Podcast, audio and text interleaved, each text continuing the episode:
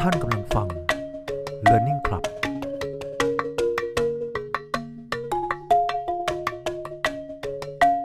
ความในใจจาก Executive Coach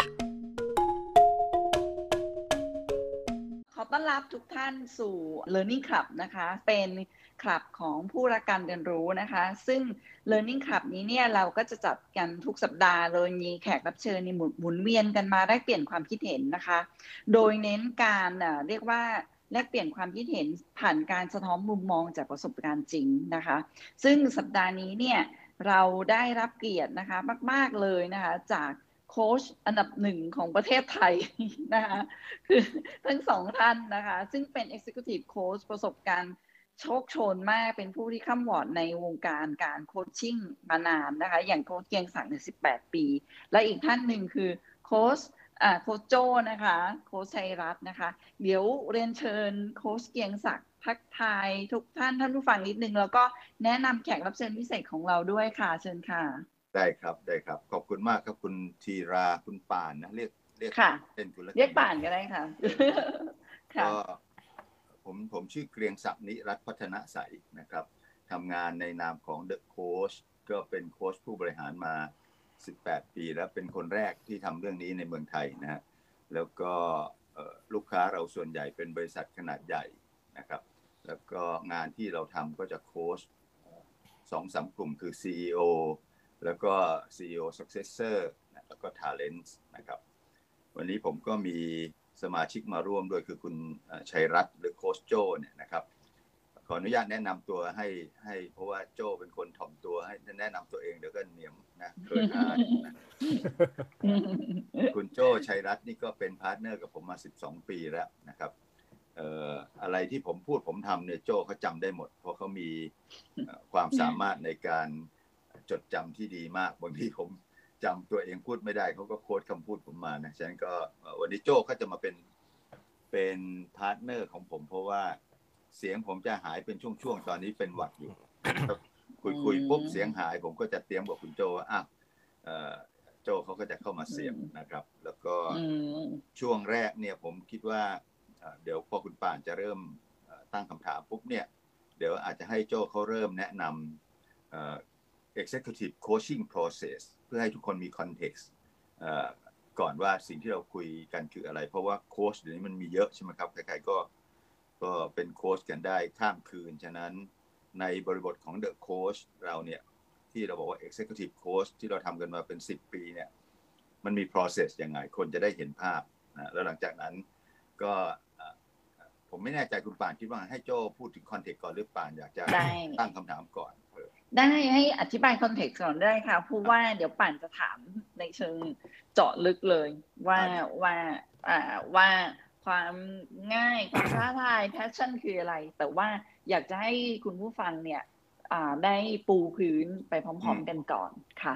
ดีฉะนั้นเดี๋ยวเดี๋ยวผมจะอ่าเชิญส่งค่ะมาให้โค้ชให้โจคุณโจ้นะแต่คุณโจ้เขาจะพูดค่ะไม่เกินสามสี่นาทีอะว่าเอ่อค่ะ what why how อะ executive coach คือ คืออะไรทำยังไงเริ่มต้นตั้งแต่ chemistry check ไปจนถึงอ่าได้การโพสต์แล้วจนค่ะจบ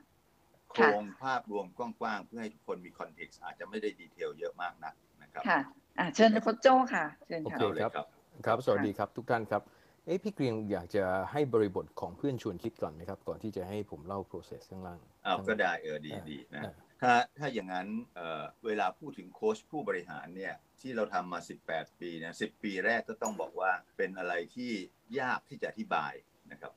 จนกระทั่งวันหนึ่งผมไปออกรายการทีวี ชื่อฝันให้ไกลไปให้ถึงถ้าจำไม่ผิดนะเป็นรายการสำหรับเด็กๆนะ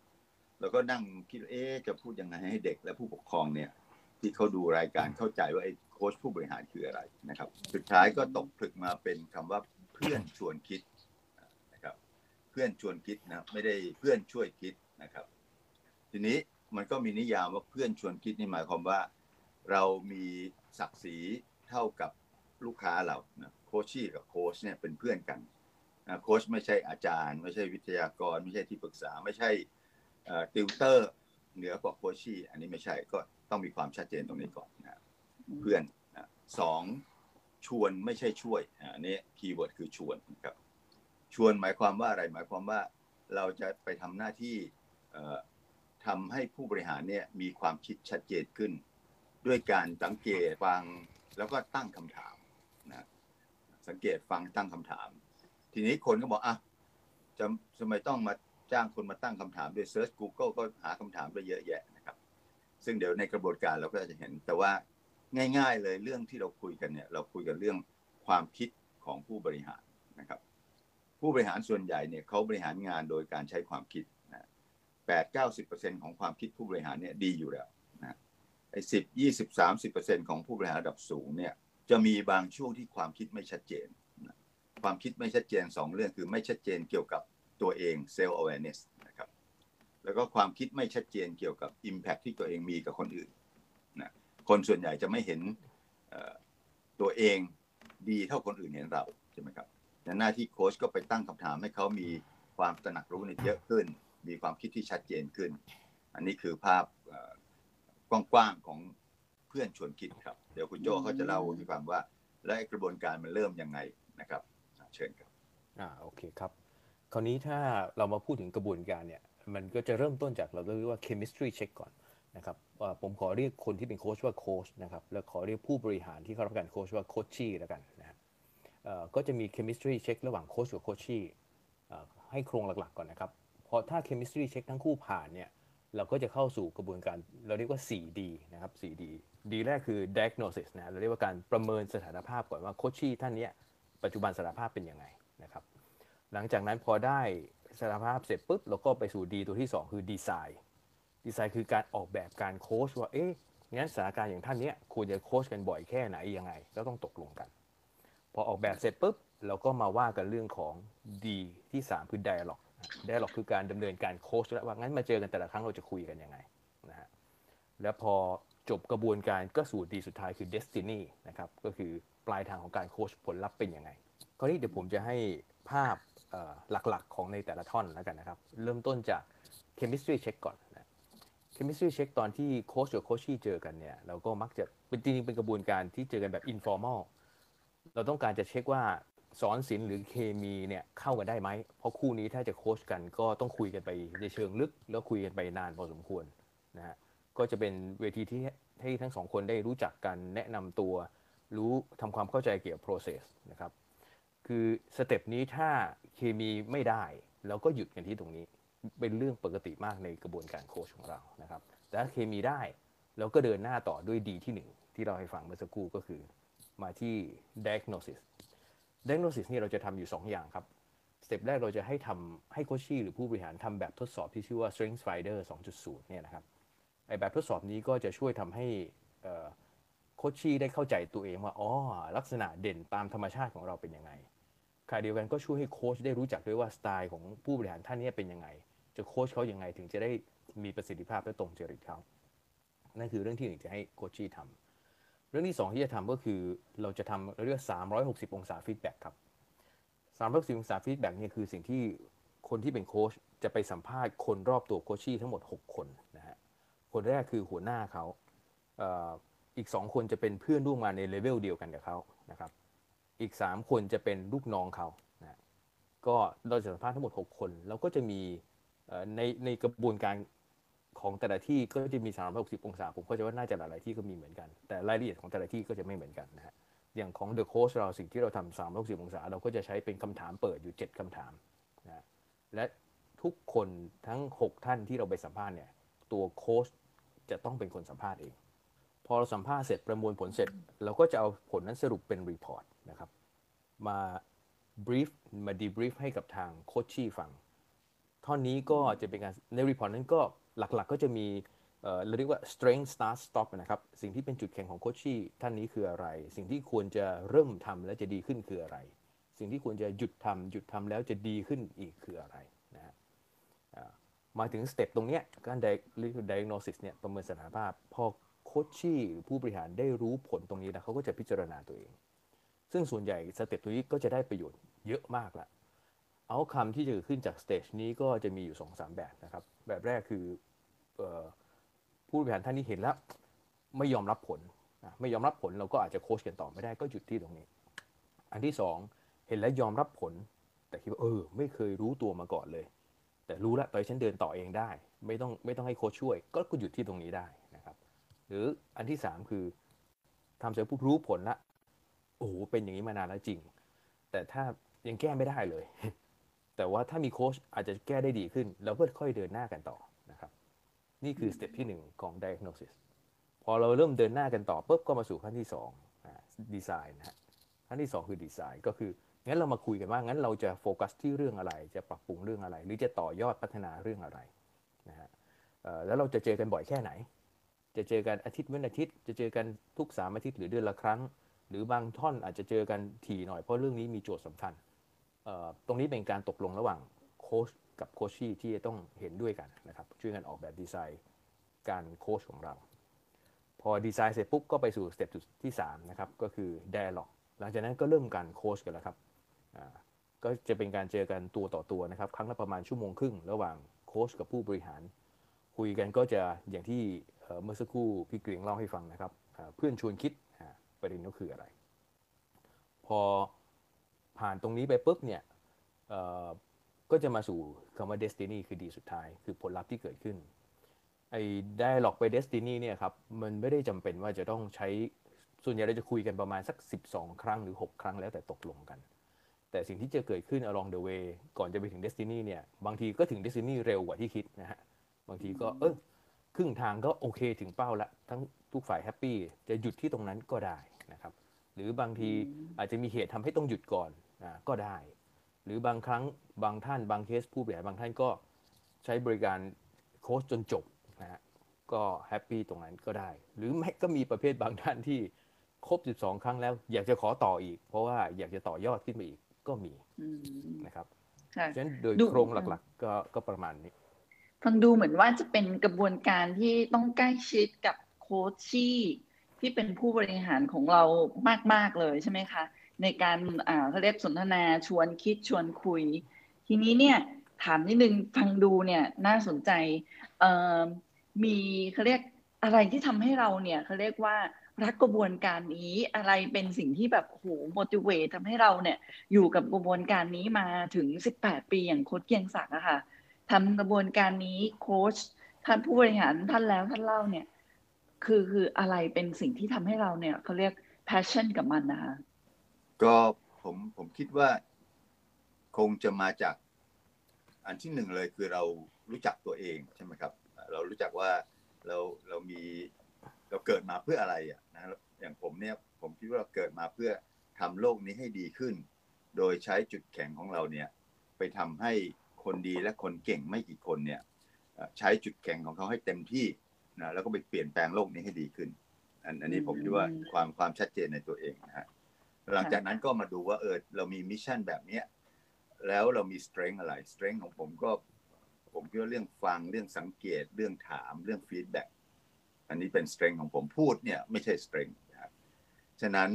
ฟังสังเกตถาม feedback เนี่ยเป็น strength ของเรา แล้วเราก็เห็นว่าไอ้ strength เนี่ยเวลาไปคุยกับผู้บริหารเนี่ยมันก็ช่วยให้เขามีความคิดชัดเจนขึ้น แล้วช่วยให้เขาสร้างมิชชั่นของเขาดียิ่งขึ้น ไปเปลี่ยนแปลงโลกมากขึ้นไอ้เนี่ยผมว่าคือสิ่งที่ที่เราทำแล้วเรารู้สึกว่ามีส่วนเล็กๆนะต้องใช้เน้นอย่างนี้นะมีส่วนเล็กๆ ในความสำเร็จของคนใหญ่ๆอ่าไม่กี่คนอืมอืมค่ะ นี่ทำให้เราเราเขาเรียกว่ามีความภาคภูมิใจที่เป็นเบื้องหลังใช่ไหมคะแล้วโค้ชโจ้ล่ะคะ เห็นเล่าเล่ากระบวนการมาอย่างช่ำชองคือดิฉันเนี่ยอาจจะไม่ได้เจาะถาม process นะ เพราะว่าดิฉันคิดว่า โค้ชเนี่ยน่าจะเล่ากระบวนการตรงนี้มามาหลายหลายเวทีละแต่สิ่งที่อาจจะยังไม่เคยแชร์เลยเนี่ยก็คืออะไรที่ทำให้เราอยู่กับมันมาได้สิบกว่าปีเนะคะของผมอาจจะก็มันก็จะ reflect มาจาก personal นะครับ อย่างของของผมจะออกมาในทางที่ผมรู้สึกว่า คือคนที่แนะนำให้ผมรู้จักวิชาท่านี้เรื่องของกระบวนการ executive coach ก็คือพริเกียงเนี่ยนะครับ แล้วเราค่ะพบว่าเราจะทำได้ดีเนี่ยเราต้องปรับปรุงตัวเองก่อนอย่างมากเลยนะ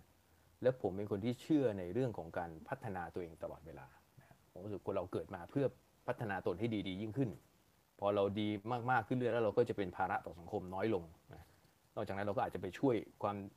การที่เราดีขึ้นอาจจะไปช่วยสังคมช่วยคนอื่นได้อีกนะเอ่อนอกจากไม่เป็นภาระยังเป็นประโยชน์กับเขาคราวนี้พอได้มามา ทำเรื่อง executive coach เนี่ยก็พบว่าเออมันมันเป็นเรื่องที่สอดคล้องกับกับออความรู้สึกของตัวเองว่าเออทุกครั้งที่เราไปทำการโค้ชเนี่ยออคนที่ดีขึ้นคือผู้บริหารคือโคชชี่ใช่ไหมครับเขาก็ได้ประโยชน์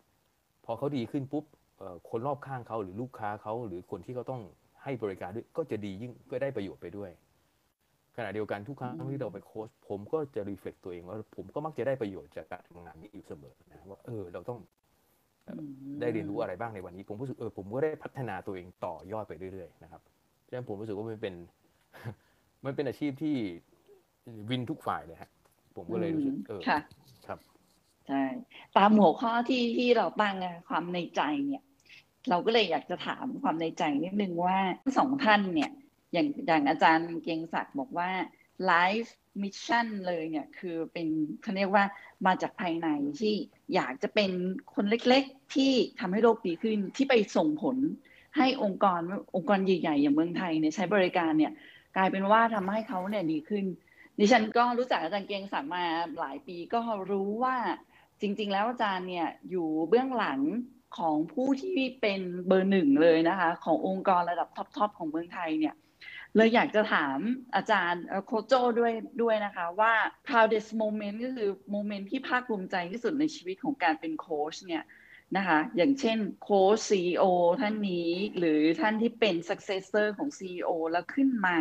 แล้วเขาเหล่านั้นเนี่ยทำให้โลกดีขึ้นเนี่ย อาจารย์เกรียงศักดิ์มี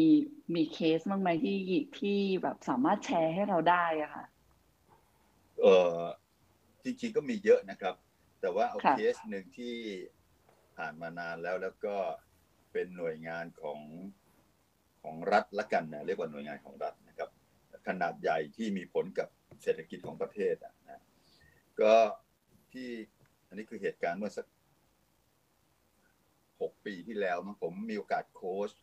ผู้บริหารสองเลเวลคือระดับรองแล้วก็ระดับ ผอ. นะ N ลบ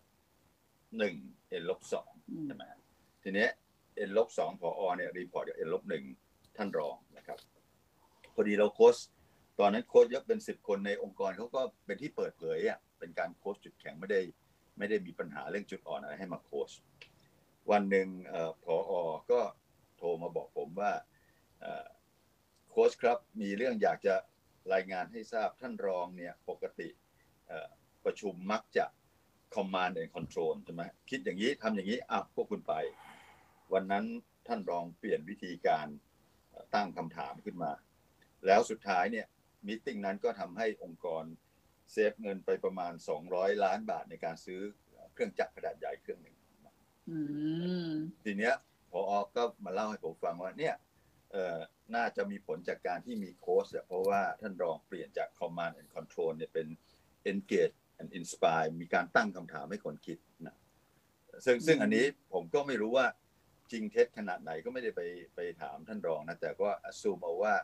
การที่มีคนเห็นเป็น evidence แบบเนี้ยแล้วก็มาบอกเราเราก็รู้สึกเอออันนี้เราก็เซฟเงินให้ประเทศไปสองสามร้อยล้านนะจากการที่ทำให้คนคนหนึ่งปรับวิธี manage จาก command and control เป็น engage and inspire อืมดิฉันคิดว่าสตอรี่ประมาณแบบนี้นะคะที่ทำให้เราเนี่ยเขาเรียกตื่นขึ้นมาแต่เช้าแล้วรู้สึกมี motivation ในการที่จะอ่าทำงานต่อในฐานะ executive coach ใช่ไหมคะ ครับ แล้วแล้วโคชโจอะค่ะโคชโจเอ่อของผมผมก็เดี๋ยวนะกำลังนึกว่าเคสไหนจะเหมาะที่จะเล่าเอ่อเอาเป็นเคสนี้แล้วกันครับ ก็จะมีมีผู้บริหารที่ที่มีความสนใจอยากจะพัฒนาเรื่องการสื่อสารของตัวเอง ให้ดียิ่งขึ้นนะเพราะว่าเอ่อก็เป็นองค์กรขนาดใหญ่เหมือนกันนะครับ แล้วก็ผู้บริหารท่านนี้เวลาเวลาสื่อสารเนี่ยมักจะมีปัญหาเรื่องของการการประมาท นะครับการประมาทแล้วก็ทำให้ในฐานะผู้นำขององค์กรเนี่ยถ้าประมาทแล้วสื่อสารได้ไม่มีประสิทธิภาพก็จะมีผลต่อ performance ของทีมงานถูกไหมครับ เพราะฉะนั้นท่านก็รู้ตัวแล้วก็อยากจะจัดการกับเรื่องนี้เเราก็เลยไปไปทำการเนี่ยใช้กระบวนการของเราเนี่ยครับเช็คข้อมูลรับฟีดแบ็กอะไรๆแล้วก็มารีเฟกทำให้เอ่อเขาตกผลึกกับตัวเองว่าเอองั้นฉันต้องจัดการตัวเองเรื่องนี้ จะ overcome ไอ้ belief และความกลัวต่างๆ ในหัวเราได้อย่างไร อันนี้ผมก็ยังไม่ได้ไม่ได้เห็นตอนที่เขาเล่าให้ผมฟังนะ ผมก็ไม่ได้เห็น performance ของท่านนะครับ แต่ว่าท่านเรามาฟีดแบ็ผมว่าเนี่ยหลังจากที่ overcome มันได้เนี่ยท่านได้รับคำชมโดยตรงจากเพื่อนร่วมงานอย่างที่ไม่เคยชมได้รับคำชมมาก่อน ว่าเออสื่อสารเนี้ยเข้าใจง่ายคือเยอะทีมงานรู้ว่าต้องไปทำอะไร แล้วก็เกิด inspiration นะครับในการที่จะทำงาน แล้วก็สร้าง Impact ต่อ bottom line ขององค์กรเหมือนกัน อืมค่ะ มี evidence นะคะชัดเจนเอ่อนั่นคือ success story ทีนี้เนี่ยต้องถามอีกด้านหนึ่ง โจทย์ยากที่สุดที่เป็นโค้ชมาสิบกว่าปีเนี่ยนะคะ โจทย์ที่ยากที่สุดที่ท่านเจอคืออะไร แล้วก็ผ่านมาได้ยังไง คือแน่นอนโคชชิ่งเนี่ยเวลาไปเนี่ยเราอาจจะไม่ได้เจอเคส success อย่างที่ที่เล่ามาได้ทุกเคสนะคะแต่ว่า อะไรที่เป็นสิ่งที่เรารู้สึกว่าหืมเราต้องยากจังเลยอะในสในฐานะคนที่เป็นโค้ชนะคะอะโคชโจ้ก่อนก็ได้ค่ะโคชโจ้ก่อนคือเคสที่ยากสำหรับผมเนี่ยเดี๋ยวผมผมเข้าใจคำถามนี้มันอาจจะมีในสองบริบทนะครับ ค่ะ บริบทหนึ่งคือ หมายถึงตัวผู้บริหารใช่ไหมครับ ว่าผู้บริหารเคสยังไงอืมคือเคสที่โค้ชยากกับมีบริบทหนึ่งใช่ในคือในโจทย์ส่วนของตัวเราเองใช่ว่าใช่เออใช่เราเราทำงานเนี่ยไอ้เคสยังไงที่มันยากนะฮะใช่ สำหรับผมผมว่าถ้าในในฝั่งของของผู้บริหารเนี่ยเคสที่ผมก็เป็นการโค้ชที่ยากเนี่ยนะครับ คือเคสที่เราต้องแก้จุดอ่อนเขาอืมอ่าเคสที่แบบเออมันเป็นอะไรที่ฝืนธรรมชาติเขาแล้วก็เป็นในในภาษา coaching ภายในเราจะเรียกคนที่อาจจะยังไม่พร้อมสำหรับการโค้ชซึ่งเอ่อเคสเนี้ยถ้าต้องการไป fix จุดอ่อนเขาเนี่ยผมว่าเป็นเคสที่ฝืนธรรมชาติและแก้ยากนะอันนั้นคือในบริบทของของการ ของฝั่งของผู้บริหารนะครับ แต่คราวนี้ถ้ามาเป็นบริบทของตัวเอง บริบทของตัวเองว่าเวลาเราทำงานแล้วไอ้สถานการณ์ยังไงที่มันยากนะส่วนใหญ่ก็จะเป็นเรื่องของผมใช้คำว่าเป็นเรื่องของของอัตราตัวเอง อัตราตัวเองที่เราเราอยากจะพยายามไปเนี่ยบริบทของเราคือเพื่อนชวนคิดใช่ไหมครับ แต่หลายครั้งที่เราก็ไปมีความรู้สึกอินกับเขามากเกินไปพอไปอินกับเขามากๆ เราก็พยายามอยากจะไป ถ้าลืมตัวเราก็จะไปช่วยเขาคิดก็ผิดบริบทอีกอะเพราะฉะนั้นไอ้เรื่องนี้ก็คือเรื่องที่เราเอ่อค่อยๆฝึกแล้วก็ลดมันมาได้เรื่อยๆ ก็ยังอยากจะลดต่อไปนะครับ ตอนนี้ก็โอเค แต่ก็ยังลดต่อได้อีก ก็คิดว่านะฮะต้องพัฒนาตัวเองต่อไป ค่ะโคชเกียงว่าคะจริงๆคำถามนี้ยากมากเลยนะ ผมก็เอ่อคิดที่ที่ยากเพราะมันมีเยอะนะคือคำคำถามบอกว่าความท้าทายที่เคยเจอมาความยากเนี่ยเอ่อ ผมคิดว่ามันเอ่อจะตอบแบบสั้น ๆ คือมันมันยากตามอายุประสบการณ์นะยกตัวอย่างเช่นค่ะเราทำมา18ปีช่วงประมาณสักช่วง7-8ปีแรกเนี่ย ก็เป็นการโค้ชผู้บริหารระดับกลางส่วนใหญ่อันนั้นก็ก็จะยากเหมือนกันว่าเอ๊ะเขาจะเชื่อเราไหมเออเราเราจะต้องทำยังไงเอ่อประมาณเนี้ยก็ผมใช้คำว่า unhealthy ego คือระดับอัตราไม่เหมาะสมใช่ไหมเซลล์เดาเอ๊ะเรา ฟลุกหรือเปล่าว่ามาเป็นโค้ชแล้วเขาจ้างเราเราเราจะทำได้ไหมเนี่ยเขาจะเชื่อถือเราไหมอันนี้ก็คือเดาว่าตัวเองอาจจะเก่งไม่พออันนั้นคือความท้าทายช่วงแรก overcome ยังไงเราก็บอกตัวเองว่า เออ ในเมื่อเขาจ้างเราแล้วเขาคงเชื่อใจเราอะแล้วเราก็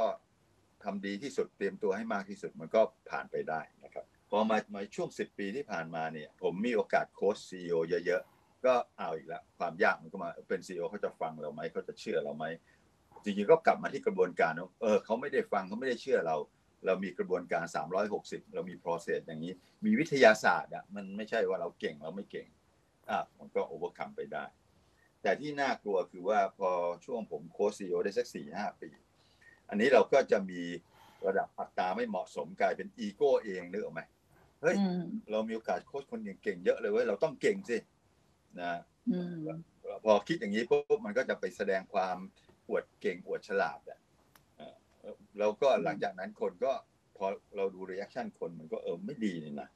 เรารู้สึกไม่ดีสองคนก็รู้สึกคงรู้สึกกับเราไม่ดี ก็พยายามปรับตัวเองอยู่เฮ้ยบทบาทเราเป็นเพื่อนชวนคิดนะเราไม่ได้เก่งกว่าเขาเราไม่ได้ดีกว่าเขาหรอกเออหน้าที่เราคือไปทำหน้าที่ทางวิทยาศาสตร์ให้เขามีความเข้าใจตัวเองตระหนักรู้ตัวเองมากขึ้น แค่นั้นเองนะก็ก็ก็พยายามปรับตัวเองอยู่ครับ ค่ะ แล้วแล้วต้องแอบถามนิดนึงอย่างอาจารย์เนี่ย อาจารย์มีประสบการณ์เยอะอาจารย์ผ่านซีอมาหลายท่านเนี่ย อาจารย์แล้วเห็นเลยว่าเออคนที่อย่างที่อย่างที่โค้ชโจบอกอะโค้ชที่ยากที่สุดคือการไปโค้ชคนที่ไม่พร้อมอืมประเด็นก็คือ ประเด็นก็คือ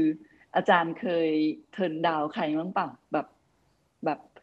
ก่อน process chemistry check ไม่ผ่าน เออ แบบ เออ ขอปฏิเสธ หรือว่าแม้กระทั่งระหว่าง process เคยมีต้อง drop ใครบ้างไหมคะมีหมดเลยครับ มีมีจริทุกขั้นเหรอขั้นคะตอนเลยก่อนก่อนกระบวนการเนี่ยใหม่ ๆ ไม่ค่อยกล้าทำนะฮะอืมพอทำไปสักพักหนึ่งช่วงแรก ๆ เนี่ยไม่ค่อยกล้า turn down ตอน chemistry check กับ360นะเอ่อก็คิดว่าเออมันมันคงไปได้อะแต่พอผ่านไปสักระยะหนึ่งเราก็พบว่าเอ่อเราไม่สามารถเปลี่ยนคนที่ ไม่อยากเปลี่ยนแปลงได้อืมฉะนั้นเนี่ยอืมถ้าเขาไม่อยากเปลี่ยนแปลงแล้วเราก็เห็นตั้งแต่แรกเรา detect ออกตั้งแต่แรกเนี่ย เราไม่ควรรับงาน เพราะว่าผลมันจะออกมาคือหนึ่งความทรมานของเรา สมมติสมมติคุณป่านเป็น CEO ใช่ไหมแล้วค่ะเอ่ออยู่ๆ partner ก็บอกเฮ้ยป่าน you มีโค้ชหน่อยแต่ partner บอกว่าป่านมีจุดอ่อนต้องปรับแต่ไม่บอกคุณตรงๆ คุณป่านก็บอกเฮ้ยนี่สงสัยฉันมีปัญหาแน่เลย partner มาให้เราทำอย่างนี้อ่าพอผมไปคุยคุยๆปุ๊บเอ่อ แล้วคุณป่านก็บอกเฮ้ยฉันไม่มีปัญหาอะไรหรอกอ่าเรา sense ออกแล้วโอ้ยนี่ขาดเซลล์ awareness แล้วจะไปกันได้ไหมเนี่ย คุยกันอืมปุ๊บถ้าไปไม่ได้ผมตอนนี้ก็ต้องเทิร์นดาวเลยใช่ไหมอืมแต่ถ้าใหม่ ๆ ก็เฮ้ยไม่เป็นไรเราคงช่วยเขาได้ อันนี้ก็สักพักหนึ่งพอคุยสองสามครั้งคุณป่านก็เออไม่สะดวกนัดตอนนี้นะคะ ไม่สะดวกนัดตอนนี้นะคะค่ะอ่าค่ะเราก็เริ่มรู้ละเราเฟลแล้ว ค่ะครับแล้วแล้วเอ่อประเภทที่ คือผู้บริหารอะซีโออยากโค้ชติดต่อมา คืออยากโค้ชนะ แต่อาจารย์ดูแล้วแบบไม่ใช่คือคืออย่างเมื่อกี้มันคือคนที่ไม่พร้อมจะโค้ชแล้วมีคนมาแนะนำให้โค้ชเขาก็จะแบบมาด้วยความรู้สึกว่าเขาไม่ต้องการ แต่ว่ากรณีที่เขาอะต้องการโค้ชเขารู้สึกว่าเขาอยากมีโค้ชแหละ แต่พอเราอะไปสัมผัสแล้วเรารู้สึกว่า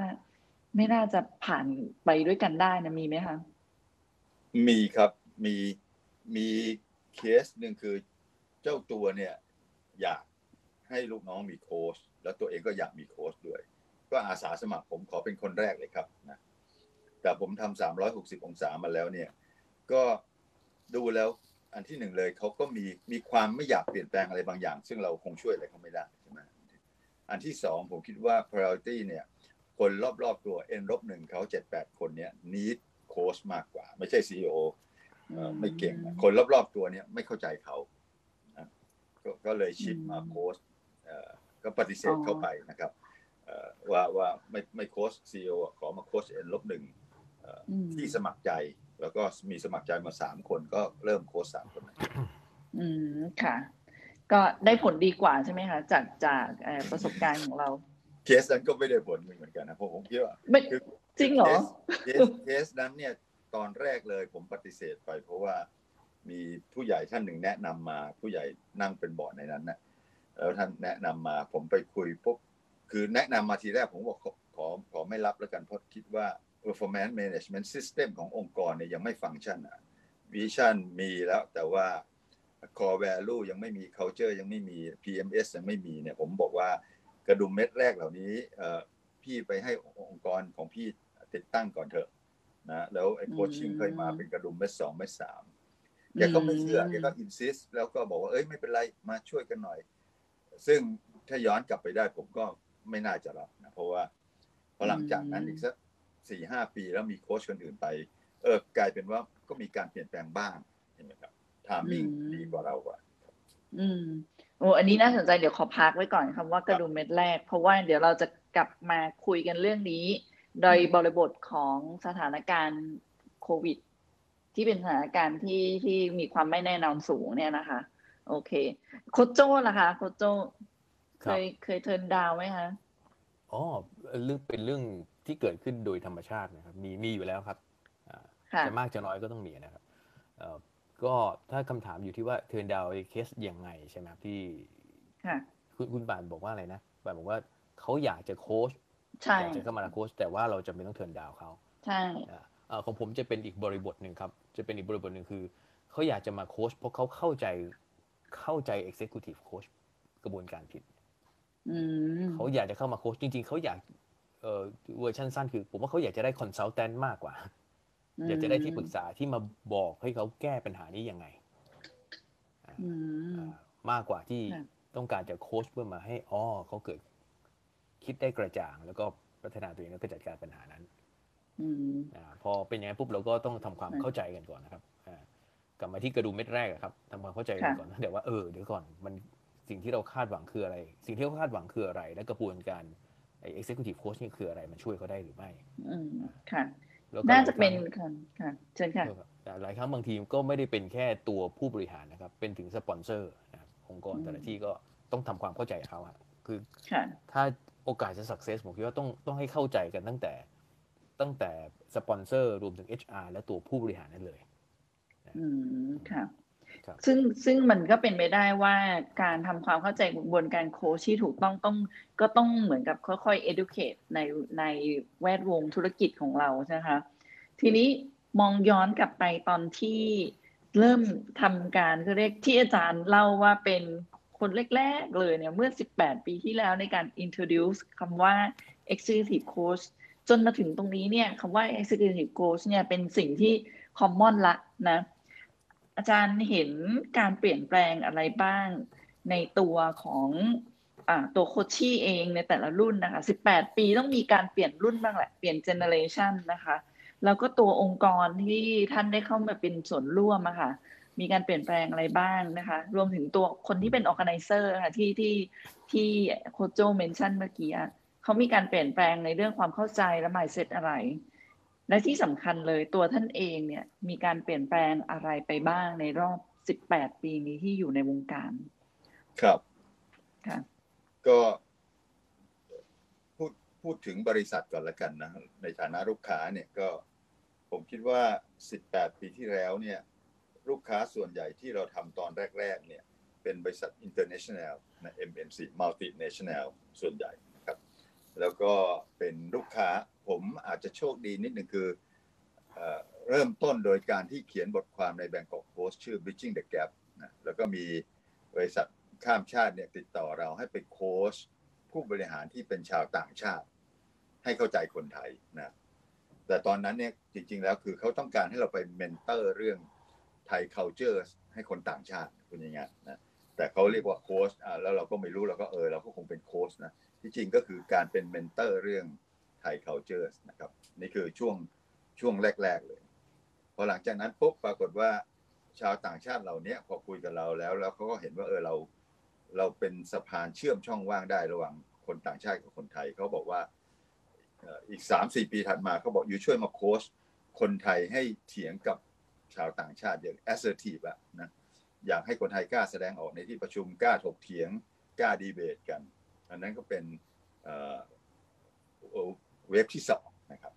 แล้วหลังจากนั้นพอคนไทยเหล่านี้ขึ้นเป็นเบอร์หนึ่งเขาก็บอกเอออยู่ช่วยมาโค้ชเราหน่อยในฐานะ CEO แล้วก็มาช่วยโค้ช successor เราหน่อย ตอนนี้ในเฟสที่ 4 เนี่ยผมคิดว่าลูกค้าส่วนใหญ่ก็อยากให้เราไปโค้ชคนที่เป็นแคนดิเดต CEO เตรียมตัวก่อนจะขึ้นเป็น CEO ให้พร้อมน่าจะดีกว่า อันนี้ก็คือเอ่อ evolution ของของ coaching industry ในเมืองไทยนะครับอืมเอ่อฝั่งโคชชี่ก็จะเปลี่ยนไปก็คืออย่างที่เห็นนะจากคนต่างชาติเป็นคนไทย middle management เป็นคนไทย senior management นะฮะค่ะแล้วตอนแรก ๆ 18 ปีที่แล้วเนี่ย ส่วนใหญ่ก็จะโฟกัสไปที่จุดอ่อนอะฟังไม่เก่ง EQ ไม่ดีเอ่ออะไรประมาณเนี้ยนะครับ แต่ตอนหลังเนี่ยอืมผมในฐานะโค้ชก็เรียนรู้ว่าเออ เราไปเปลี่ยนแปลงคนไม่ได้อะนะก็ต้องหันมาชิปโฟกัสว่าไปโค้ชที่จุดแข็ง ไปโค้ชที่ทำให้เขามีความคิดชัดเจนยิ่งขึ้นนะครับ อันนี้ก็ภาพรวมแบบเร็วๆนะคุณป่าอืมค่ะโอเคอันนี้ตลอดเวลาตลอด18ปีที่ผ่านมาเนาะก็ทำให้เออเขาเรียกว่าเริ่มมีวิวัฒนาการของการเปลี่ยนรุ่น ขยายทะอ่าเขาเรียกขยายกลุ่ม target group ของคนที่เราจะเป็นคนที่โค้ชแล้วก็ปรับกระบวนการนะคะ ครับ แล้วค่ะ แล้วอ่าโคชโจ้อะค่ะโคชโจ้รีเฟกตรงนี้นิดนึงเห็นอะไรมาบ้าง ผมผมคิดว่าจริง ๆ มันก็สอดคล้องกับที่พี่เกรียงได้อธิบายไว้แล้วนะครับเพราะเราอยู่ในอินดัสทรีเดียวกัน แต่สิ่งที่ผมกำลังกำลังมองว่าเออถ้าจะมีเพิ่มเติมต่อเสริมจากที่พี่เกรียงเข้าไป ตอนนี้มันมันเอ่อ คนอาจจะเริ่มคุ้นกับคำว่า executive coach แล้วนะครับ แต่ผมว่าไอ้กระดุมเม็ดแรกที่คนจะเริ่มเนี่ย ว่าจะเริ่มใช้บริการกันหรือในเริ่ม เริ่มจะ approach ผู้บริหาร เพื่อจะเอ่อให้มี executive coach ตรงนี้ก็เป็นเป็นเรื่องที่อาจจะยังยังมีหลายที่ยังทำได้ไม่ค่อยดีพอนะอืมหลายที่อาจจะมองว่าเฮ้ยงั้นให้ด้วยความหวังดีอยากจะให้มีโค้ชนะแต่ก็จะเหมือนอย่างที่คุณป่านพูดตอนต้นนะครับว่า เออเอ่อ ผู้บริหารกลับรู้สึกว่าบริษัทแอสไซน์ให้เรามีโค้ชเพราะฉะนั้นเอ่อเอ่อตรงนี้ก็เป็นรายละเอียดเพิ่มเติมที่ที่เอ่อบางที่ทำได้ดีบางที่ยังทำได้ไม่ดีนะอืมอืมก็ก็หมายความว่าตอนเนี้ยต่อเมื่อก่อนอาจจะเขาเขาเรียกว่ายังไม่ได้ aware เรื่องของการปูพื้นฐาน ก่อนครับที่จะมี executive coach ตอนนี้ดีขึ้นมาแต่ก็ยังยังมีหลายองค์กรที่ยังต้องปรับอย่างอย่างเขาเขาเรียกว่า สามารถวางรากฐานได้ได้ดีขึ้นไปอีกถูกไหมคะใช่ครับค่ะครับค่ะ แล้วอันนั้นคือช่วง 18 ปีทีนี้เนี่ยเรามาโฟกัสช่วงนี้ดีกว่านะคะอืมช่วงปีที่แล้วจนถึงปัจจุบันในช่วงโควิด เนี่ย ท่านเห็นการเปลี่ยนแปลงอะไรบ้างในในในองค์กรที่เวลาเราเข้าไปโค้ชเนี่ยค่ะ ยังยังตอนนี้ยังมีโค้ชอยู่ใช่ไหมคะ ยังมีการโค้ชยังมีโคชชี่อยู่ถูกไหมคะ ใช่ครับใช่ครับ ยังมีอยู่ ทีเนี้ยมีความป่านไม่ได้ถามหมายความว่ารูปแบบแบบต้องโซเชียลดิสแทนต้องต้องอะไรอย่างนี้นะ แต่ว่าหมายความว่ารูปแบบของการโค้ชในแง่ของบริบทการพูดคุยเอ่อเขาเรียกว่าบรรยากาศ สีหน้าอารมณ์ ความเปิดใจ มันมีมันมีผลไหมคะ ช่วงเนี้ย ช่วงโควิดเนี่ยมันมีผลกับการที่ เราพยายามช่วยอ่าช่วยโคชชี่ในการ develop ไหมที่ที่จริงคำถามนี้ดีมากนะคุณป่านแต่เป็นเป็นคำถามที่ที่ผมไม่เคยคิดแต่คุณถามเนี่ยก็กลับมานั่งทบทวนดู ตอนนี้อืมผู้บริหารในการโค้ชของเราเนี่ย ผมคิดว่ามีเรื่องความมั่นใจในตัวเองน้อยลงนะซึ่งมันซึ่งมันส่งผลดีในเชิงโค้ชเพราะว่า ยกตัวอย่างเช่น ผมถามว่าขณะนี้มีอะไรกังวลใจอยู่เอาหลายเรื่องเลยไม่รู้สามเดือนหกเดือนข้างหน้าจะวางแผนยังไงนะฉะนั้นเนี่ยพอเราถามเออแล้วแล้วถ้าอย่างนั้นเอ่อคิดว่าจะจะทำยังไงดีเขาบอกว่าผู้บริหารก็จะบอกว่าประสบการณ์เดิมผมมันใช้ไม่ค่อยได้แล้วนะไม่เคยเจออย่างนี้มาก่อนเอ่ออมอาจจะต้องคิดเยอะขึ้นแล้วผมอาจจะต้องถามลูกทีมมากขึ้นนะคือไอ้คำพูดแบบเนี้ยจะไม่ได้เกิดขึ้นถ้าเราอยู่ในช่วงปกติถูกไหม ถ้าอืมถ้านึกถึงช่วงโกรธช่วงปกติเนี่ยเขาก็จะมีความผู้บริหารส่วนใหญ่จะมีความมั่นใจในประสบการณ์เดิมใช่ไหมฮะเอ่อประสบการณ์เดิมทำให้สำเร็จมาอย่างไงมองไปข้างหน้าก็รู้แล้วว่าจะทำให้สำเร็จยังไง ซึ่งก็ถูกส่วนใหญ่ แต่นาทีเนี้ยผู้บริหารส่วนใหญ่ผมถามเลยว่าเอ่อมองเหตุการณ์ข้างหน้าอย่างไรเนี่ย คนส่วนใหญ่บอกว่ามองไม่ออกใช่ไหมคือเพราะคือมองออกไม่ออกก็คือมันมันมีหลายซีเนโรที่ มันไม่เหมือนอดีตไงคุณบอกได้ปีหน้าโตห้าเปอร์เซ็นเจ็ดเปอร์เซ็นถามว่าปีหน้าโตกี่เปอร์เซ็นต์เขาบอกว่าเดือนหน้ายังไม่รู้จะเกิดอะไรขึ้นใช่ไหมมอย่างเงี้ย ฉะนั้นข้อดีก็คือว่าทำให้ผู้บริหารส่วนใหญ่ที่เราไปโค้ชเนี่ย มีความตระหนักรู้มากขึ้น หันกลับมาสังเกตความคิดตัวเองมากขึ้น แล้วก็หันกลับมาถามลูกทีมมากขึ้นนะเพราะว่าอืมมันเป็นโอกาสที่เขาไปถามได้นี่ลูกน้องบอกพี่จะมาถามผมทำไมพี่เก่งอยู่แล้ว พี่เขาบอกตอนนี้พี่ก็เท่าเธอแหละ เพราะว่าพี่ก็ไม่รู้เดือนหน้ามันจะเกิดอะไรขึ้นเรามาช่วยกันคิดดีกว่าไอ้โทนมันก็อืมผมว่าโทนมันก็ดีขึ้นนะครับ อืม น่าสนใจน่าสนใจ เออแล้วโคชโจ้ล่ะคะเดี๋ยวเดี๋ยวเดี๋ยวก่อนที่จะถามลึกกับโคชเกียงโคชโจ้อะไรครับเห็นเดี๋ยวค่ะครับคุณป่านทูลคำถามอีกทีได้ไหมครับ คือปั่นถามว่าช่วงโควิด เนี่ยเอ่อได้สังเกตเห็นการเปลี่ยนแปลงอะไรไหม ตอนที่เราเข้าไปโค้ชผู้บริหาร บรรยากาศอารมณ์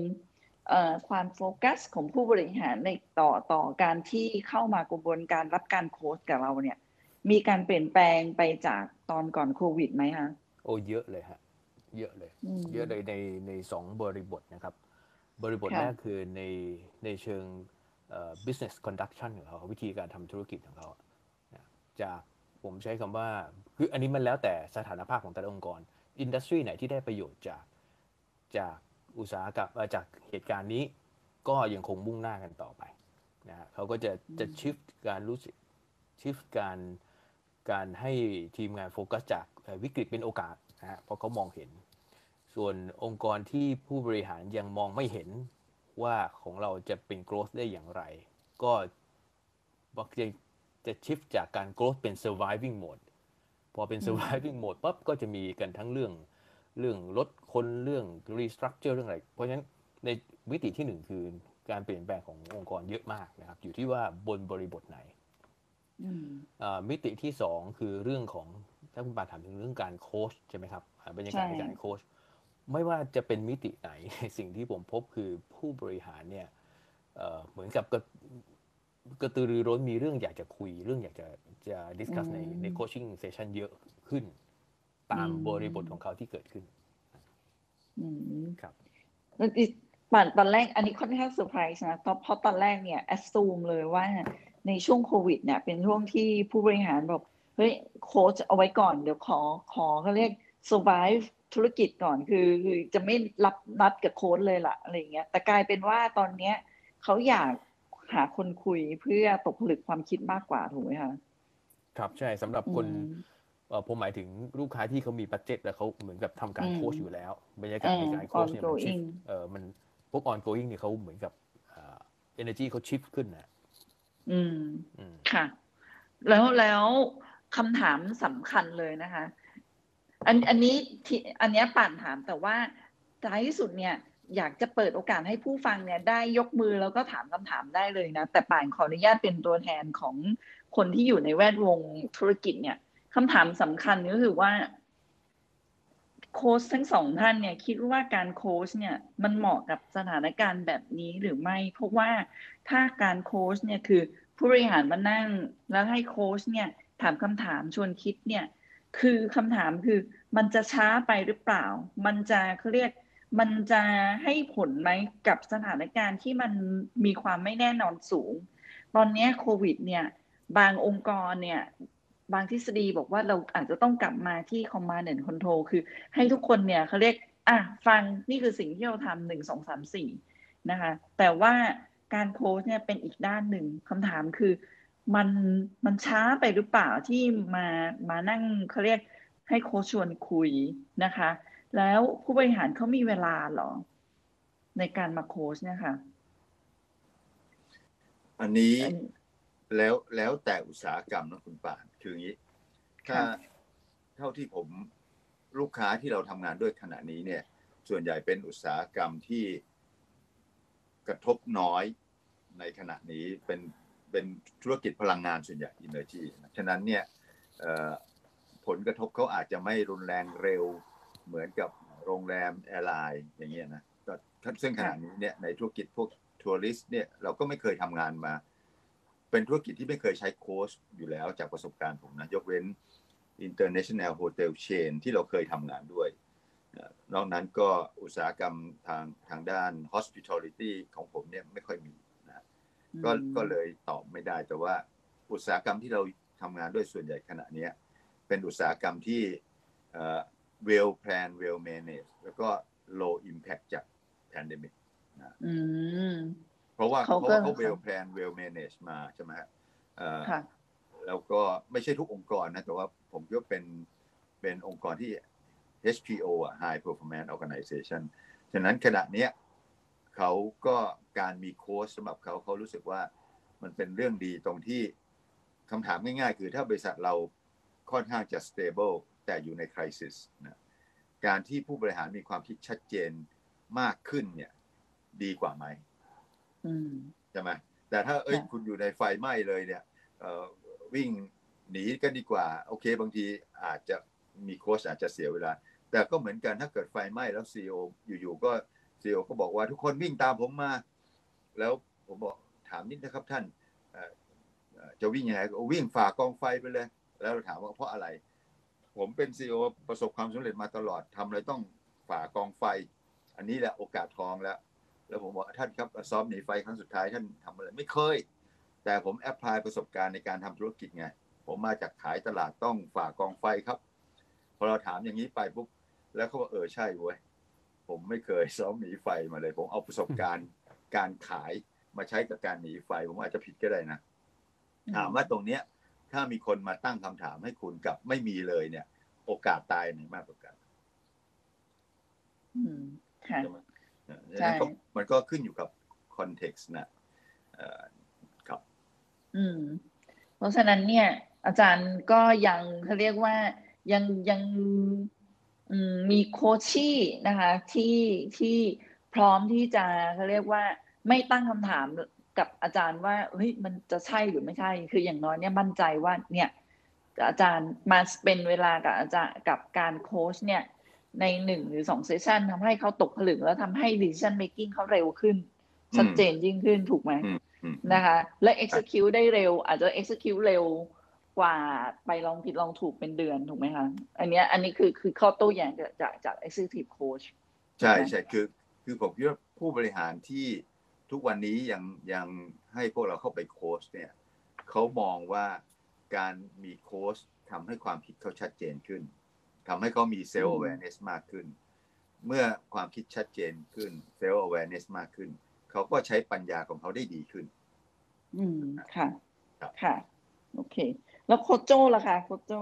ผมว่าเอ่อคำถามนี้พี่เกรียงได้ได้ตอบไว้ดีชัดเจนดีแล้วนะครับ อันนั้นผมเห็นด้วยฮะอันเนี้ย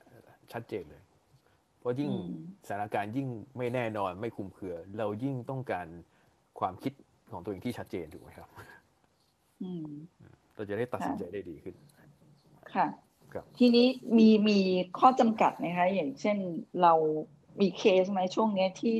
เดินเข้าไปโค้ชต่อให้ธุรกิจเนี่ย ยังพอไปได้อย่างอย่างที่อาจารย์บอกอะว่า ตอนเนี้ยโค้ชที่ที่อ่าที่คนที่ใช้บริการอยู่เนี่ย ไม่ได้เป็นเขาเรียกถูกกระทบอ่าในเชิงลบมากนักจากจากโควิด คือแต่ว่า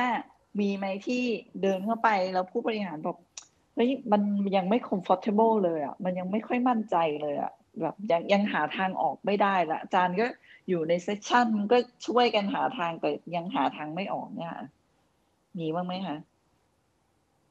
ก็ก็มีนะผมว่าเป็นเรื่องปกติมันก็ไม่แน่ใจเดี๋ยวคุณป่านคำคำถามนี้เดี๋ยวเช็คอีกทีหนึ่งค่ะเจ๊ค่ะเจ๊คำคำถามไปก็คือ มีช่วงนี้มีบ้างไหมที่เข้าไปโค้ชแล้ว มันไม่ไม่มี destiny เห็นชัดตาม process เนี่ยค่ะคือไม่รู้จะแก้โจทย์กันยังไงกับสถานการณ์ที่เขาเจอกันในปัจจุบันเนี่ยก็อาจจะมีนะ แต่ว่าผมคิดว่าผู้บริหารเหล่านี้เนี่ยเขามีความชัดเจนว่ายังไง crisis ก็ต้องจบใช่ไหมแล้วยังไงองค์กรเขาก็ต้องอยู่ได้นะหรือถ้าถ้าจำเป็นเขาก็ขอเป็น บริษัทเขาขอเป็นบริษัทสุดท้ายที่ยืนอะฉะนั้นโกโกของเขาคือเอ่อต้อง success ใช่ไหมหรืออยู่รอด หรือถ้าจำเป็นก็อยู่รอดเป็นคนสุดท้าย ฉะนั้นอืมครับ mission ของคนเหล่านี้ ผมว่าเขาก็ชัดเจนว่าต้อง win ในเกมนี้แหละนะเอ่อหรือไม่ก็ถ้าอย่างที่บอกต้องเป็นคนสุดท้าย ฉะนั้น how to เนี่ยเขาอาจจะไม่รู้ แต่เป้าหมายชัดเจนว่าต้องไป อืม โอเคนะ โค้ชโจ้ล่ะคะ ตอนนี้มีมีความยากไหมคะ มีโจทย์ไหนที่กำลังเข้าไปโค้ชเอ็กซ์ i ทีฟแล้วมีความรู้สึกว่า โอ้โห มันกว่าจะหา destiny เจอเนี่ยท่ามกลางเหตุการณ์การเปลี่ยนแปลงในช่วงเนี้ยยากเอ่อมีนะครับล่าสุดก็เพิ่งมีอยู่มีอยู่ที่หนึ่งซึ่งก็เป็นลักษณะอย่างนี้ยนะครับ แต่ว่าเดี๋ยวก่อนนะคำถามของคุณป่านเนี่ย บางทีมันอาจจะทำให้ให้เข้าใจ คำคำตอบกับคำถามอาจจะไม่ไม่ซิงก์กันเท่าไหร่ คือค่ะตรงที่ว่าคุณหมายบอกว่า destiny ใช่ไหมอืม destiny มันมันคำว่า destiny บางทีคนก็นึกว่า มันจะต้อง success ทาง business เท่านั้นใช่ไหมมันอืมเอ่อมามองเอ๊ะไปถึง destiny ไหมแต่ประเด็นของผมคือว่าอย่างอะผมมีเคสล่าสุดที่เพิ่งเจอเนี่ยผู้บริหารรู้เลยว่าเฮ้ยใน industry ฉันเนี่ยเอ่อไม่สามารถ growth ได้แน่นอน นอกจากไม่ growth แล้วหลายหลายเจ้าอาจจะต้องไปด้วยซ้ำ แต่ของฉันอืมฉันขออยู่เขาเขาเคลียร์ของเขาแล้วล่ะ ฉันจะอยู่ใน surviving mode ฉันจะทำยังไงให้สุดท้าย at the end แล้วใน industry นี้ฉันยังยืนอยู่ได้อือ่ามเขาอะมีโกนี้อยู่แล้วแล้วเขาก็อืมตัดสินใจของเขาไว้แล้วด้วย เพียงแต่เขาก็มาอยากเขาก็ใช้บริการโค้ชเพื่อ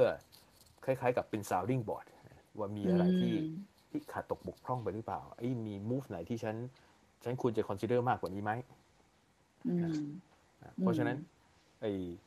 ไอ้การที่มาคุยกันเพื่อฉันคิดไม่ออก ไม่ใช่อืมจะเป็นเหมือนอย่างที่อืมพี่เกรียงบอกว่า แต่ละคนเขาเก่งอยู่แล้วเขารู้แล้วแหละว่าเขาจะอืมเขาจะทำอะไรเดินไปยังไงเพียงแต่ว่าอืมเออสถานการณ์มันมันเปลี่ยนไปเยอะจากเมื่อก่อนที่เดินขึ้นอย่างเดียวตอนนี้กลายเป็นต้องเดินแนวระนาบละนะอืมอืมอืม นี่น่าสนใจเนาะในในฐานะ executive coach เนี่ย เราช่วยในทุกเฟสทุกสเตจขององค์กรครับถูกไหม อืม อย่างน้อยก็ให้เขาตกผลึกได้ใช่ไหมคะ มีมีบ้างไหมคะโค้ชเอ่อต้องไปโค้ชผู้บริหารที่กำลังจะ step down ที่กำลังจะเขาเรียก down size ธุรกิจ หรือจะ divest หรืออะไรอย่างเงี้ย มีบ้างไหมคะ คืออันนี้ถ้าเอาจากประสบการณ์แล้วกันนะถ้าจะมีอาจจะมีช่วงนี้นี่แหละครับ แต่ว่าเขาอย่างที่บอกครับ เขาจะดาวไซส์ยังไง เพราะที่ที่ผ่านมาเขา carry fact เยอะไงอืมนะเพราะธุรกิจโตนะ carry ค่ะนี่เคสที่ผมเล่าเมื่อสักครู่นี้ก็คือเคสนี้เลยครับ เนี่ยอืมงั้นฉันฉันจะฉันจะ trim fact ยังไงอ่าเพื่อให้ at the end อืมแล้ว ฉันยังแข็งแรงและวิ่งอยู่ได้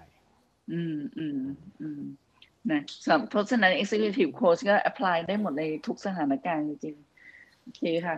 อาจารย์คะในเมื่อเราเราเห็นอาจารย์อยู่ในอินดัสทรีมาเห็นอ่า ตั้งอยู่ตั้งแต่เศรษฐกิจในเมืองไทยน่าจะเป็นเสือเศรษฐกิจถูกไหมแบ็คไปขนาดนั้นใช่ไหมจนตั้งแต่โตจนกระทั่งบูม แล้วก็เกิดต้มยำกุ้ง แล้วก็ดาวลงไปอีกด้วยกระทั่งโควิด เนี่ย อาจารย์คิดว่าเอ่ออะไรเป็นสิ่งที่เราอยากจะฝากทางคนที่เป็น organizer ที่เป็นคนจัดการในจัดหาโค้ชผู้บริหารเนี่ย HR learning and development หรือคนที่เป็น organizer ในองค์กรเนี่ยอะไรเป็นสิ่งที่เราอยากจะฝากบ้างว่าเฮ้ยเราต้องเตรียมพร้อมอะไรบ้าง หรือเราเนี่ยจะต้องเขาเรียกว่าจะต้องให้องค์กรเนี่ยมีกระดุมเม็ดแรกอย่างแข็งแกร่งอย่างเฮลตี้อย่างไร อาจารย์ เชิญค่ะ ครับ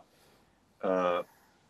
ผมผมคิดว่าสิ่งที่อยากให้คนฟังเนี่ย ไม่ว่าระดับไหนก็ตามที่มีโอกาสฟังในวันเนี้ย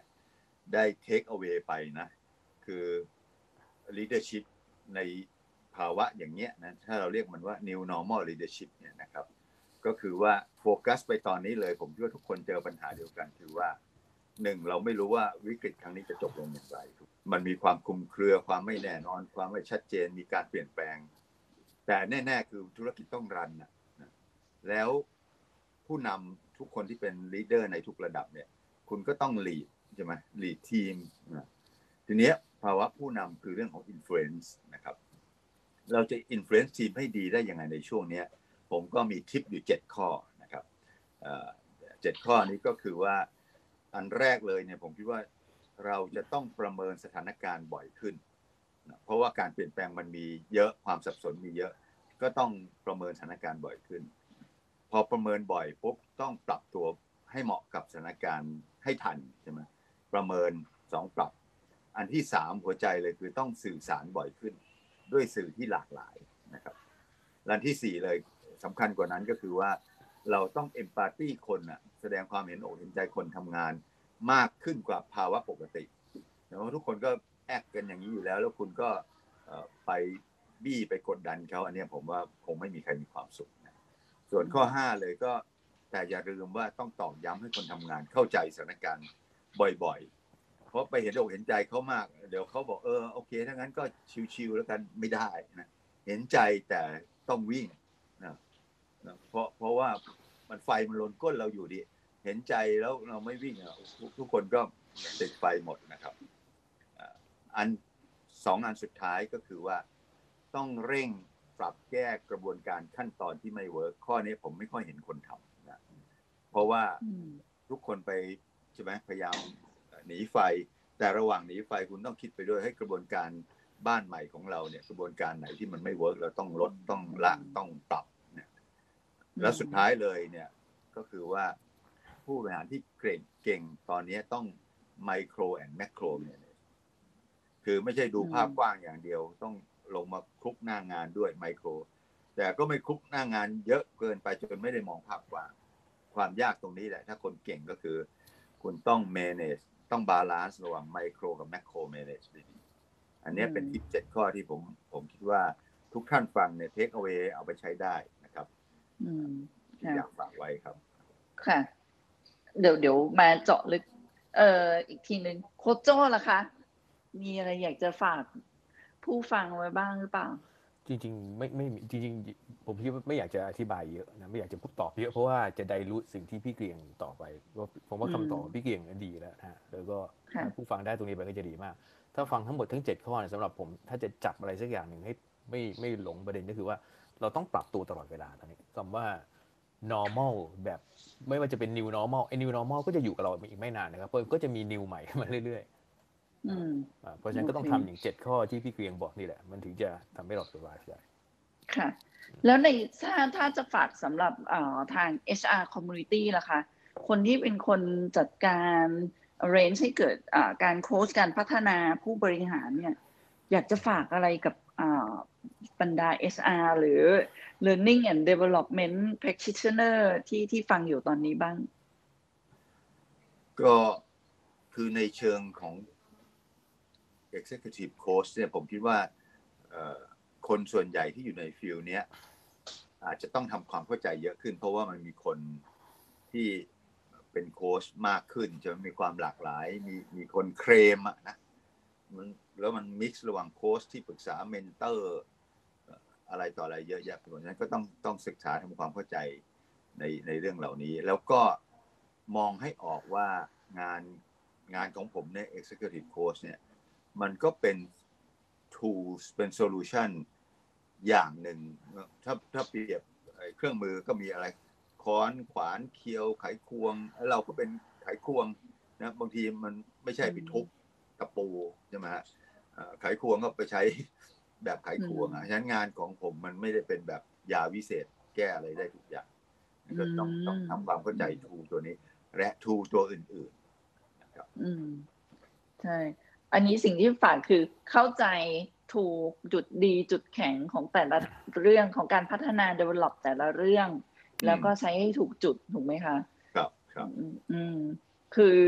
โดยที่ไม่ได้มี bias ว่าเออการโค้ชเนี่ยมันดีหรือไม่ดีกับบางสถานการณ์ท้ายที่สุดเนี่ย ถ้าคนที่เป็น organizer เนี่ยเข้าใจบริบทอย่างชัดเจนอย่างที่ที่ลาพยายามถามเนี่ย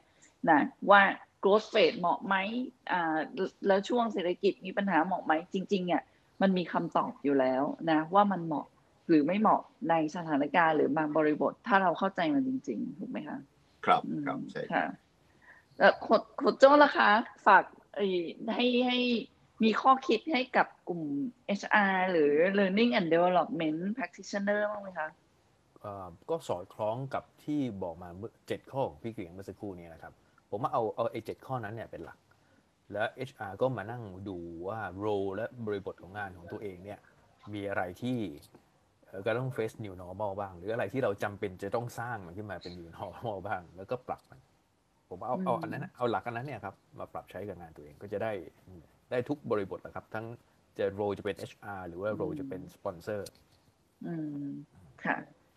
อะ ถามนิดนึงตอนนี้เนี่ยบรรยากาศการไปโค้ชเนี่ยเป็นยังไงคะอันนี้อันนี้ถามแบบ relax บ้างเพราะเราถามในเชิงเขาเรียกว่าคำถามยากๆว่ามาพอสมควรแล้ว ตอนนี้คืออ่าเราเนี่ยใช้การโค้ชแบบเป็นอ่าออนไลน์ หรือว่าเขายังเข้าสามารถเข้าไปโค้ชเจอตัวต่อตัวได้อะคะของของผมเนี่ยมีอยู่สองกลุ่ม กลุ่ม baby boomer แบบผมเนี่ยอายุรุ่นราวคราวเดียวกับผมเนี่ยส่วนใหญ่ จะขอพักช่วง คือเขาอยากเจอ face to face นะครับที่อืมที่บริษัทเขาใช้ video conference ทั้งหลายอยู่แล้ว แต่ว่างาน coaching เนี่ยจริตของพวก baby boomer ส่วนใหญ่จะขอไปเจอตัว ในทางกลับกันเนี่ยจะมีกลุ่มที่young generation อะ Gen X Gen Y เนี่ยกลุ่มนี้รู้สึกว่าเขา happy มากเลยโค้ชทาง Zoom โค้ชทาง Microsoft Teams ทาง video conference เนี่ยนะฮะเอ่อ แล้วก็กลุ่มนี้ก็กลายเป็นกลุ่มที่ผมสมัยก่อน pandemic เนี่ย ผมไม่มีความเชื่อเลยว่าการโค้ชผ่าน video conference เนี่ยมันจะ work อืมเอ่อเพราะเคยทำกับลูกค้าหลายรายแล้วในต่างประเทศบ้างในต่างจังหวัดบ้างเนี่ยเอ่อเราคิดว่าตอนนั้นเทคโนโลยีมันอาจจะยังไม่รองรับอะนะพอถึง pandemic แล้ว ผมก็ลอง test กับลูกค้ารายหนึ่งทำสิบคนในช่วงล็อกดาวน์เนี่ยนะเอ้ยมัน work นะ เจอกันแต่ว่าสี่ห้านาที ค่ะแต่คุยกันแค่สี่ห้านาทีพอ session หนึ่งปกติเราไปเจอวันออนวันเฟส to เฟสเนี่ยเก้าสิบนาที ผมคิดว่าบนเอ่อบน video conference เกินสี่ห้านาทีเนี่ยจะจะเหนื่อยนะตอนหลังใช่นี่ก็ขณะนี้ก็มีมิกซ์อยู่นะอืมแล้วแล้วอาจารย์โพรบเอ่อเขาเรียก unspoken language ได้เหรอ ผ่านออนไลน์อะพวกพวกภาษากายสีหน้าหรืออะไรอย่างเงี้ย ก็ก็ เราก็ต้องนั่งจ้องจออย่างเต็มความเหนื่อยคืออยู่ตอนที่บอกสี่สี่ห้านาทีความเหนื่อยนี่คือมันเป็นฝั่งเรามากกว่าถูกไหมฝั่งลูกค้าด้วยเพราะ coachee เขาก็ต้องนั่งจ้องจอถูกไหมแล้วเขาพอเราจ้องเขาก็จะไม่ค่อยกล้าทำอีเมล ไม่ค่อยกล้าเอ่อเล่นแกจ e t อะไรเขาเพราะว่า video conference เดี๋ยวนี้มัน very face to face เลยถูกไหมอืมใช่ค่ะใช่ อืมค่ะ ก็ก็ต้องนั่งจ้องเพื่อที่จะพบตรงนี้นะคะใช่แล้วแล้วแต่ว่าที่ผ่านมาเนี่ย มีมีบ้างไหมคะที่แบบโห suffer มากเลยแบบอ่าพอมันเป็นออนไลน์ แล้วมันรู้สึกว่า progress หรือ success ใน session เนี่ยมัน drop ลงหรือ efficiency มัน drop ลงเนี่ยค่ะของผมไม่นะ มีแต่มีช่วงอืม pandemic มีบางวันหก session อันนั้นแบบ พออืมสิ้นวันเราก็รู้สึกเลยว่าโอ้โหวันรุ่งขึ้นน้ำหนักลดเลยนะเพราะว่าอืมันไม่มีเวลากินอะไรอะ แล้วก็เหนื่อยมากทำอะไรก็ไม่ได้ กินกาแฟยังแทบจะไม่มีเวลาเลย ก็ก็อืมแต่ว่าค่ะตอนหลังผมก็ maximum ไม่ผมคิดว่าไม่ควรเกินสี่ session ในวันหนึ่งนะ ถ้าเป็น video conference นะ at best เลยผมคิดว่าเช้าคนบ่ายคน อืมค่ะ โอเค แล้วโค้ชโจล่ะคะโค้ชโจได้มีประสบการณ์ แบบ face to face ด้วยออนไลน์ด้วยของผมเจอคืออย่างนี้ส่วนส่วนใหญ่ของผมยังต้องการเฟสยังชอบ face to face อยู่นะ แต่ที่ผมสังเกตอืมคือว่าเอ่อแต่ว่าอย่างถ้าถ้าถ้าจะบอกว่าเป็นเบบี้บูมเนี่ยนะครับกับมีบางคนที่เริ่มเปิด เริ่มคุ้นกับไอ้เจ้าออนไลน์ หรือว่าใช้เทคโนโลยีช่วยมากขึ้น หมายความว่ามันไม่ได้ไม่ไม่ใช่เป็น preference ของเขานะครับ แต่เป็นเพราะเขายุ่งยุ่งซะต่างสถานที่ซะจนเขาไม่ได้แล้วเขาอยากต้องมีเซสชันแหละแต่ว่างั้นขอใช้อืมถูกช่วยแล้วกันอ่าอืมก็ ถ้าเป็นเมื่อก่อนนี้ก็อาจจะยากหน่อย แต่เดี๋ยวนี้เนี่ยก็เป็นฝั่งเสนอเองว่าขอใช้วิธีนี้ อืมอ่าอืมครับค่ะ แล้วถ้าต่อจากนี้หลังหลังจากที่เราอ่ามีวัคซีนทุกคนไม่กลัวละ ไม่มีโควิดละอืมท่านลูกค้าถามอะอาจารย์อ่าโค้ชคะพรีเฟอร์แบบมาเจอกันหรือโค้ชจะโค้ชผ่านออนไลน์ดีคะอาจารย์จะตอบว่ายังไง ผมผมแล้วแต่ลูกค้านะ เพราะว่าเออือม แล้วก็แล้วแต่บริบทด้วย ตอนตอนนี้เราก็จะมีอยู่3 option นะ option หนึ่งคือ face to face option สองคือ virtual ร้อยเปอร์เซ็นต์ option สามคือ hybrid ก็คือค่ะไปเจอกันเอ่อเพราะว่าผมมีลูกค้าบางรายอยู่ที่ประเทศลาวเงี้ยเอ่อทุกทุกเดือนเขาต้องมาประชุมบอร์ดที่กรุงเทพหนึ่งครั้งใช่ไหมแล้วก็ผมต้องเดินทางไปลาวหนึ่งครั้ง ตอนนี้ไม่ได้แล้วเขาปิดประเทศ ก็ แต่รู้สึกว่าเขามาประชุมบอร์ดเมืองไทยได้อะอย่างนี้อืมเราก็มาเจอกันเฟส o ูเฟสเวลาเข้ามา แต่ว่าอีก session หนึ่งก็ video conference คุยกัน อืมค่ะนี่แล้วแต่นะคะโค้ชท้ายที่สุดค่ะ อ่าท้ายที่สุดมีเขาเรียกบทสรุปส่งท้ายไหมคะ ความในใจตอนเนี้ย ที่อยากจะกล่าวกับเอ่อเขาเรียกเอ่อผู้ฟังคนที่เป็นเขาเรียก คนที่ชอบเรียนรู้ คนที่อยู่ในวงการโคชชิ่งคนที่อยู่ในวงการ learning and development อ่ามีบทคสรับรุปที่อยากจะฝากฝากความในใจเอาไว้นิดนึงเชิญค่ะ ได้ได้เอ่อแต่ว่าผมอยากให้ใครสักคนหนึ่งเนี่ยเดี๋ยวเดี๋ยวจะเล่าเอ่อหมัดเด็ดท่อนสุดท้ายให้ฟังแต่ว่า อยากให้ใครสักคนเนี่ยยกมือขึ้นมา แล้วก็มาถามมาแสดงความคิดเห็นหลังจากผมเล่าจบแล้วนะค่ะคือคือหมัดเด็ดมีอย่างนี้ เวลาเราไปพูดที่ไหนเรื่องโค้ชซีอเนี่ย คนมักจะตั้งคำถามบอกว่าทำไมซีอที่เก่งๆ ต้องมาฟังโค้ชทำไมครับ หรือไม่ก็หลายคนก็ถามทำไมซีอที่เก่งแล้วก็มีอีโก้สูงเนี่ย ถึงฟังโค้ชนะครับ อันนี้ผมก็มานั่งคิดว่าเออจริง ๆ แล้ว เขาไม่ได้มาฟังโค้ชนะหรือว่าอีโก้สูงแล้วมาฟังโค้ชได้ยังไง ส่วนใหญ่แล้วผมคิดว่าการตั้งคำถามเนี่ยมันมันอาจจะ ผมลองแปลงคำถามใหม่ว่า งานของโค้ชเนี่ย เราไป influence CEO ย่างไร CEO ถึงอืมถึงยอมเป็นเพื่อนชวนคิดกับเรา ซึ่งอันเนี้ยอืม apply ได้กับทุกคนที่จะต้องไป influence คนอื่นๆนะถ้าเข้าใจทิปสามข้ออันเนี้ยนะฮะคือคนส่วนใหญ่เนี่ยสงสัยว่า เอ๊ะ แล้วโค้ชไป influence CEO ยังไงนะครับ จริงๆแล้ววิทยาศาสตร์มากเลยนะตอบก็ได้ 3 ข้อนะครับ ข้อที่ 1 ถ้าเราอยาก influence ใครก็ตาม โดยเฉพาะคนที่ มี high power เนี่ยต้องเข้าใจ3ข้อนี้นะถ้าเข้าใจ3ข้อเนี้ยคุณก็จะ influence เขาได้นะครับ ข้อที่หนึ่งเลยเราต้องเข้าใจเขาก่อนว่า คนคนนี้มีจริตในการรับสารของเขาเป็นอย่างไรใช่ไหมสไตล์อะนะถ้าเป็น DISC ก็เป็น High D High I ใช่ไหมถ้าเป็น Strength Fighter เขาเป็นคนแบบไหนเป็น Achiever เป็น Responsibility เป็น whatever จริตเนี่ย คุณต้องอ่านเขาให้ออก งานโค้ดเราอ่านออกเพราะว่า เราให้เขาทำ Strength Fighter แล้วเราสัมภาษณ์คน6คนรอบตัวเขา เราก็เข้าใจจริตเขามากขึ้น อันที่สองเนี่ยเราต้องเข้าใจว่าเป้าหมายระยะสั้นและระยะยาวของเขาคืออะไรใช่ไหมเพราะถ้าเราเข้าใจจริตเข้าใจเป้าหมาย คุณก็จะฟอร์มสิ่งที่จะไปคุยกับเขาเนี่ยได้ง่ายขึ้นละอันสุดท้ายเลยก็คือว่าหัวใจอยู่ที่ข้อที่สามเนี่ย สิ่งที่เราจะไปอิม f ฟ u e n c e เขาเนี่ย มันมีประโยชน์อะไรกับเขาในสามก้าวข้างหน้าอืมสามเก้าอุปมาอุปไมยครับว่า ในอาทิตย์นี้อาทิตย์หน้าเดือนหน้าเนี่ยไอสิ่งที่เราไปพูดเนี่ย มันช่วยให้เขาทำอะไรได้ดีในอาทิตย์นี้อาทิตย์หน้าเดือนหน้าเออถ้าคุณไม่สามารถช่วยอะไรเขาได้ ก็ให้เก่งแค่ไหนก็อิ f ฟ u e n c e คนอื่นไม่ได้ ฉะนั้นอืมคีย์เวิร์ดก็คือ ถ้าเราอยากอิ f ฟ u e n c e ใคร หนึ่งเข้าใจก่อนจริตเป็นยังไงสองเป้าหมายเขาเป็นอย่างไร แล้วอันที่สามเรื่องที่เราไปพูดเนี่ย มันมีประโยชน์กับเขาอย่างไรในสามก้าวข้างหน้าครับอันนี้ก็อืมเป็นเป็นเทคเอาไว้ที่เป็นเคล็ดลับที่ไม่เคยบอกใครมาก่อนตามชื่อหัวข้ออืมเคล็ดลับจริง ๆ ค่ะ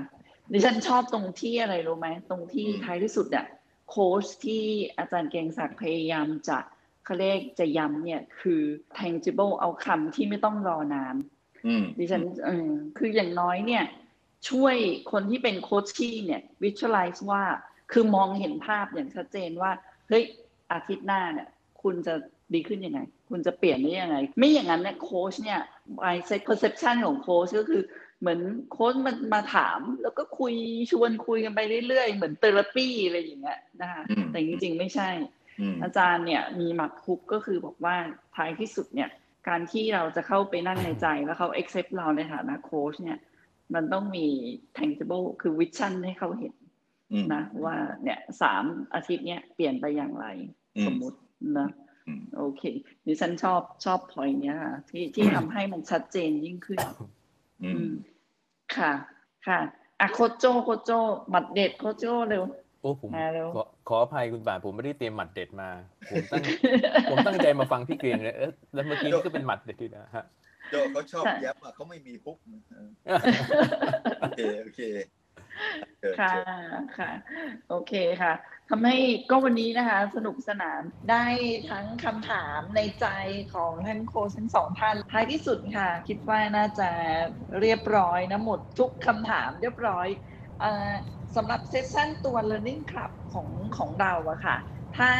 ใครสนใจอยากฟังย้อนหลังนะคะ เข้าไปฟังได้ที่ Facebook ของ NPO ENPEO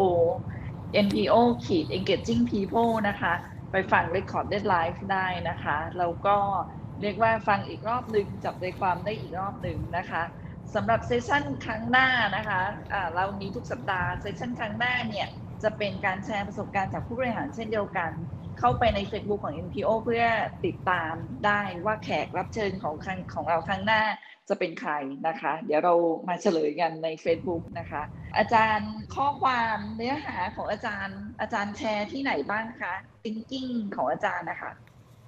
ก็คลิกไปที่ชื่อผมก็จะมี view full profile ก็จะมีลิงก์ที่เอ่อ Facebook นะ the coach inth นะครับเอ่อค่ะที่ ที่นั่นก็จะมี content ที่คุยๆเนี่ย ส่วนใหญ่ก็เอาไปโพสต์นะครับ ค่ะแล้วก็ได้ติดค่ะตามได้ที่ Facebook มี content ดีๆ เยอะ ค่ะ ขอบคุณค่ะ ส่วนส่วนของจิ้มไปที่เบโอของทีดานะคะ Facebook NPO อ่าหลังจากนี้หลังจากฟังแล้วเราก็จะมีตัวเขาเรียกอินโฟกราฟิกที่เป็นตัวสรุปสิ่งที่เราได้คุยกันด้วยนะคะ สามารถไปกดติดตามใน Facebook ของ NPO ได้ค่ะท้ายที่สุดนะคะ วันนี้ก็ขอขอบคุณทุกท่านขอบคุณแขกรับเชิญของเรานะคะ ที่วันนี้สละเวลามาน่ารักมากพอเรียนเชิญปุ๊บตอบรับทันทีนะคะอาจารย์กิงขอยกับโคชโจขอบคุณมากค่ะ ขอบคุณคุณป่านมากค่ะค่ะครับขขออบบคุคุณณครับผู้ค่ะ ขอบคุณผู้ฟังทุกท่านนะคะ ที่วันนี้จูนเข้ามามาฟังกัน เจอกันใหม่ครั้งหน้าค่ะ สวัสดีครับขอบสคุณวัสดีครับค่ะ ขอบคุณค่ะทุกท่านค่ะสสวัวัสสดีดีครับค่ะ